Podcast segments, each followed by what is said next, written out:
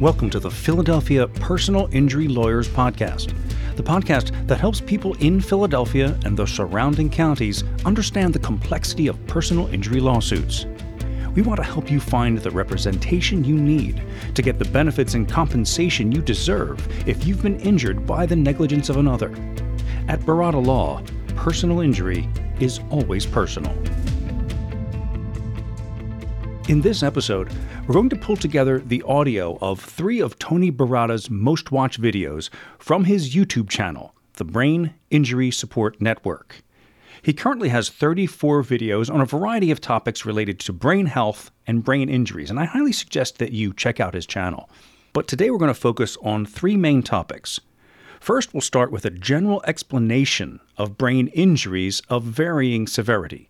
Then we're going to do a deeper dive into a very specific diagnostic tool used when people are in a coma. And finally, something most people don't think of when it comes to a brain injury, but how an injury to the brain can cause problems with relationships. It's a sad fact, but true. And Tony has some good advice for those experiencing relationship problems after a loved one has had an injury to the head. Hi, Tony Baratta here. Uh, I wanted to talk to you today about how medical professionals describe the severity of a traumatic brain injury. Um, the, the medical professionals use three different categories mild traumatic brain injury, moderate traumatic brain injury, and severe traumatic brain injury. And these characterizations or labels are based upon the initial presentation of the brain injured person it has absolutely nothing to do with the long term consequences of these brain injuries. I have had clients who have suffered what have been categorized or labeled as severe traumatic brain injuries who have less significant long term problems than people who have been categorized as having mild traumatic brain injury. Now, the two things that go into determining the level or the labeling is loss of consciousness and post traumatic amnesia. Loss of consciousness means that you've totally lost the awareness of yourself or your surroundings. Whereas post traumatic amnesia means that you have, you know where, you know who you are, you know where you are, but you have a loss of memory or when people tell you things, you can't remember what they're saying or you are confused or disoriented.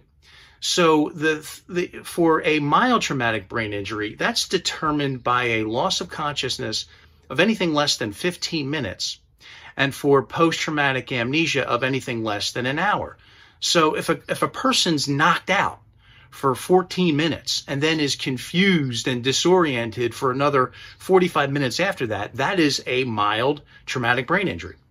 Um, loss of consciousness of greater than 15 minutes and or um, a post traumatic amnesia for a period of time from one hour to 24 hours is a moderate uh, traumatic brain injury. And then lastly, a, a, severe traumatic brain injury is anything that is um, a, a, loss of consciousness. Oh, I'm sorry, in moderate traumatic brain injury, you, you, the loss of consciousness is greater than 15 minutes and less than six hours. So anything greater than six hours for a loss of consciousness and a post traumatic amnesia of greater than 24 hours is categorized as a severe traumatic brain injury. But again, it's very important that this is a labeling for use by medical professionals solely to determine the initial presentation of the brain injured person and is not meant in any way to describe how um, uh, severe in actuality or in the long term or uh, what effect this brain injury will have on this person's life over their lifetime. Uh, my name is Tony Baratta, and I hope this has been helpful to you.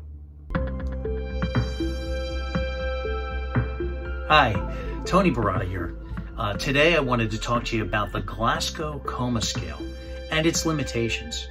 A Glasgow Coma Scale is uh, intended to address level of consciousness, and it's a scoring system that is used on an emergency basis.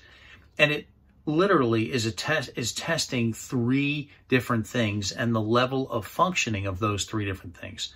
The first is eye opening. Um, and the it goes from a score of one for no eye opening at all to a score of um, the top or highest number for spontaneous eye opening.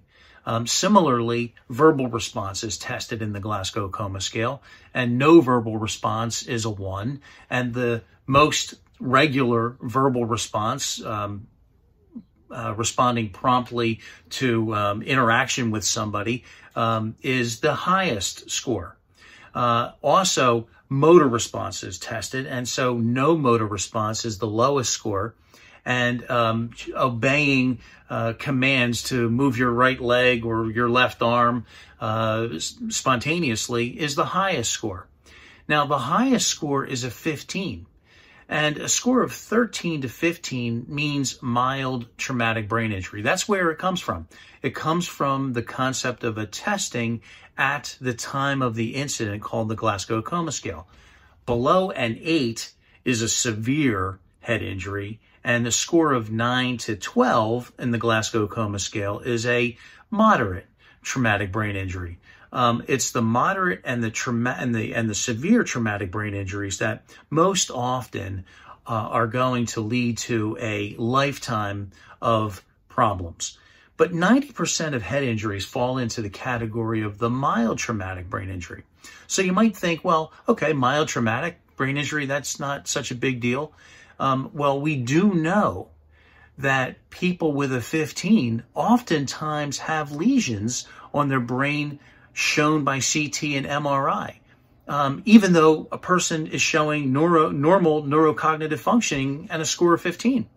I recently had a client who was assaulted in a bar. Um, he was hit in his head, and um, he was uh, examined in by the ambulance people and in the emergency room department, and he was found to have a Glasgow Coma scale of 15, uh, the highest score you can have. He seemed to be functioning perfectly, but on CT scan, he was shown to have an expanding subdural hematoma. Um, and that expanding uh, subdural hematoma after regular continuous tests showed that the swelling was increasing, dangerously so. Um, and ultimately, this man died. But he showed a normal Glasgow coma scale initially. Um, that was his initial presentation. So the importance of this discussion is that you can have a normal or what is termed a normal Glasgow coma scale and still have suffered a very serious injury. And that's why it's imperative anytime someone has a brain injury, a head injury, even if they're showing um, completely normal eye opening, motor response, and verbal response, that a CT study be done to rule out a potential um, brain lesion that needs to be emergently treated. My name is Tony Baratta, and I hope this has been helpful to you.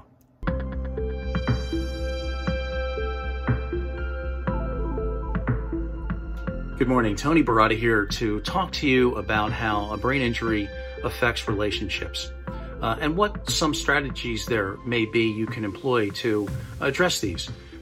You know, when someone suffers a brain injury, it affects um, the relationship, whether it be husband and wife, father son, uh, daughter mother. Um, you know, and each of these relationships, there were different responsibilities. Let's say in a husband and wife relationship, one maybe once the brain injured person was responsible for paying bills, and now the the the non injured person has to take over that responsibility. And you know that there are other responsibilities that husbands and wives shares that that may have to now be split up differently. Um, there are relationship roles that uh, will be changed.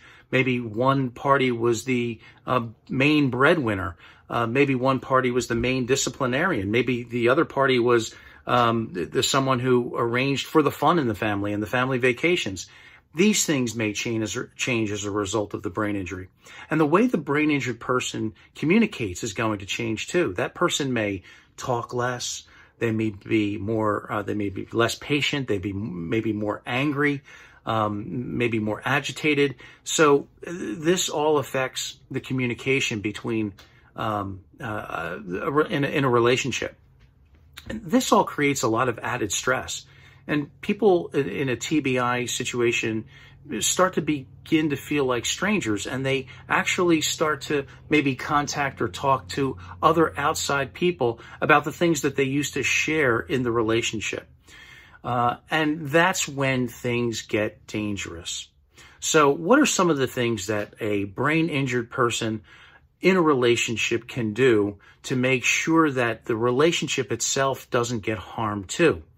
Well, with regard to responsibilities, identify the things that the brain injured person used to do and now needs help with. Have a discussion about that. The brain injured person may be reluctant to give up some of those responsibilities. So it's important to have a discussion and be patient with the brain injured person to try to understand what how that person feels and the need for those relationship those responsibility um, and and the responsibility roles to change. Um, relationship roles uh, they're going to change too. Um, somebody may have um, been the person who did the homework with children all the time. And maybe now you have to explain to the children, you know, I know mommy used to do um, the homework all the time, but but daddy's going to do it for a little while now. Okay, um, these are things. It's it's important to communicate the new, changed relationship roles that exist to everybody in the family, so that there's not a confusion. And lastly, with regard to communication issues, this is ultimately important. You have to be patient. A brain injured person um, is not going to process information as quickly as they did before. Um, they, they need more time to process. Um, they may need to resolve issues not in the discussion that you're having at the moment, but have an opportunity to think about it. Maybe they want to write down some notes and come back to you with their thoughts at a later time. Um, this is of utmost importance and, and the singular thing that's important to the survival of a relationship between a brain injured person and their spouse or another person is communication and patience. Um, I hope this has been helpful to you. My name is Tony Baratta. Thank you. Thanks for listening to the Philadelphia Personal Injury Lawyers Podcast. Recovering from a catastrophic injury or auto accident is challenging enough. Entrusting your legal claim to the capable, dedicated attorneys of Baratta Law LLC will allow you to focus on the recovery process and getting your life back to normal. We understand your injury is personal to you and your family, and it will be to ours too. To schedule a free consultation, please use the handy contact form on our website barattalawfirm.com or call 215 914 8132. Baratta Law LLC provides legal aid to Philadelphians throughout the metro area, including all of the following localities Huntingdon Valley, Bensalem, Doylestown, Richboro, Warminster, Warrington, Holland, Newtown, Southampton, Lansdale, Levittown, North Wales, Willow Grove, Langhorne, Bristol, Churchville, Feasterville, Hatboro, Ivyland, Glenside, Jamison, Yardley, Ambler, New Hope, Quakertown, Trevose, and Abington.